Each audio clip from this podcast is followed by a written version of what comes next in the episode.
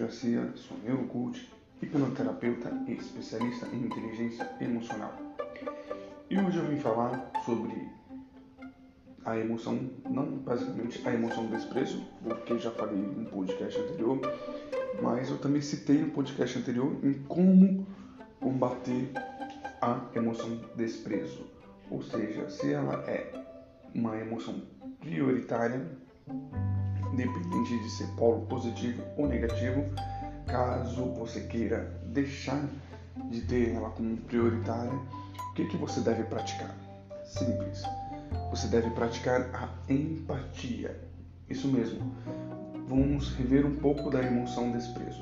A emoção desprezo no polo positivo é o orgulho.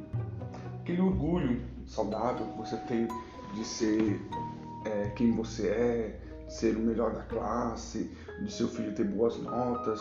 Isso é o orgulho, porque você apenas demonstra o seu esforço, o esforço de seu filho, de sua esposa, e você se orgulha disso, de onde eles alcançaram, o que eles alcançaram, de onde você chegou, de onde você veio, para onde você chegou.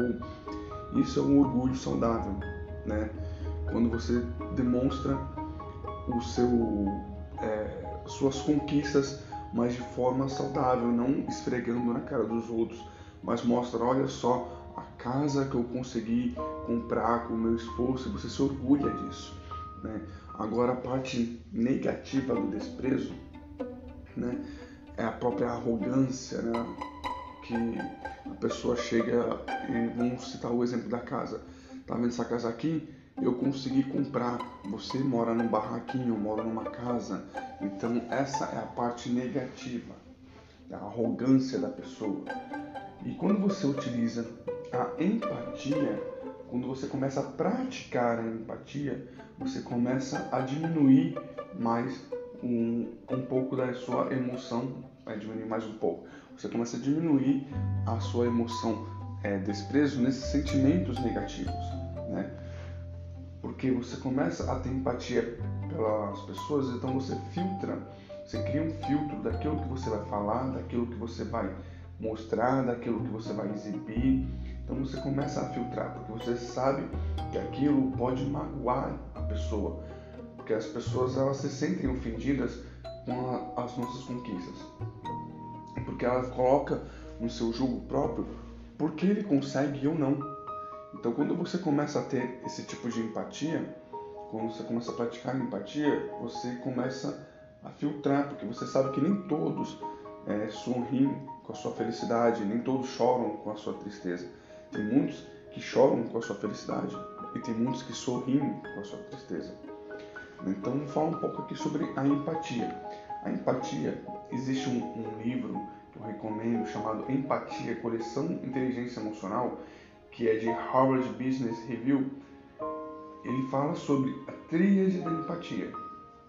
A tríade da empatia, ela corresponde a 3 tipos de empatia que o ser humano pode ter. São empatia cognitiva, que é a habilidade de entender o ponto de vista de outra pessoa, ou seja, por mais que você não concorde com o que eu esteja falando agora, mas você tem a empatia de entender o que eu estou falando. Isso é normal, assim, uma pessoa com inteligência emocional. Muitas vezes, vou levar isso aqui para o lado da política, aqui no Brasil. Existe uma grande divisão entre direita e esquerda e ninguém lembra do centro. Mas ele existe ali também, só que a guerra grande que existe é entre direita e esquerda. Por mais que você tenha uma visão de direita ou uma visão de esquerda, você deve entender que há pontos positivos em algumas das visões.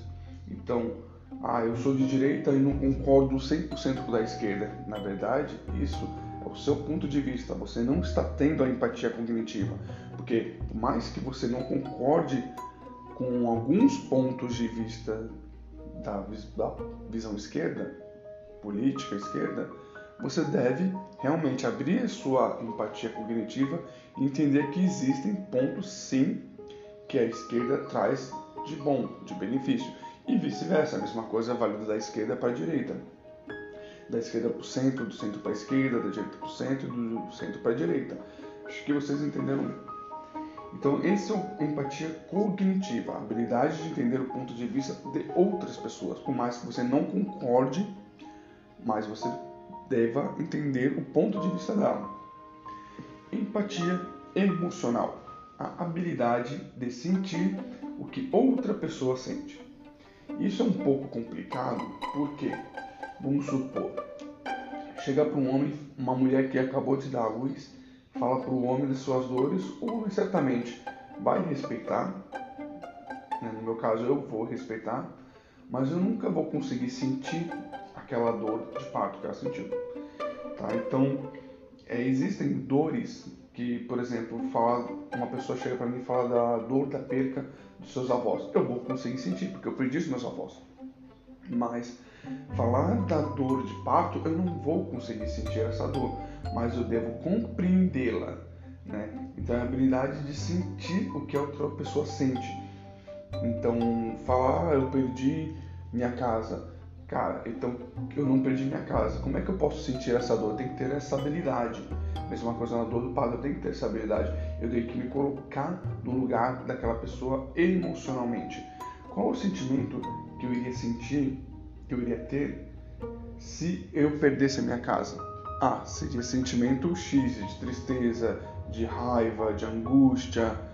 Ah, então tá, então esses são os sentimentos que essa pessoa está sentindo. Então você deve se colocar emocionalmente. Simples. Imagine-se o cenário onde você é a vítima da ocasião, tá? Não estou falando de vitimismo aqui, mas estou falando para se colocar no lugar daquela pessoa. Então imagine-se o cenário onde o banco vem e toma a sua casa. Qual o sentimento que você vai ter? Qual a emoção que vai despertar em você? Tristeza? Por ter perdido uma casa? Raiva? Por não ter conseguido cumprir com suas obrigações? Qual é o sentimento? Qual é a emoção predominante? Então, essa é a empatia emocional. Se colocar no mesmo cenário que aquela pessoa. Quando eu falei do dor de parto, é que eu não consigo me imaginar dando a luz, obviamente. Então, mesmo assim, o que acontece? Eu tenho uma esposa, eu tenho uma filha, eu acompanhei o parto. Eu estava na sala presente durante o parto e eu então pude sentir a dor dela. Então, quando falam para mim sobre a dor de parto, eu me vejo dentro da sala acompanhando a dor da minha esposa, tá? Então, para mim, eu consigo, devido a esse cenário que eu presenciei, eu vivi. E o último da tríade da empatia é interesse empático, a habilidade de perceber o que outra pessoa quer de você. Ou seja, todos nós temos fluentes esse interesse empático. Isso é normal do ser humano. Um exemplo, se eu estou gravando esse podcast aqui, eu tenho interesse que vocês escutem. E se vocês estão escutando, porque vocês têm interesse de aprender alguma coisa. Então, isso é normal do ser humano. Todos nós nos relacionamos com interesse empático em alguma coisa.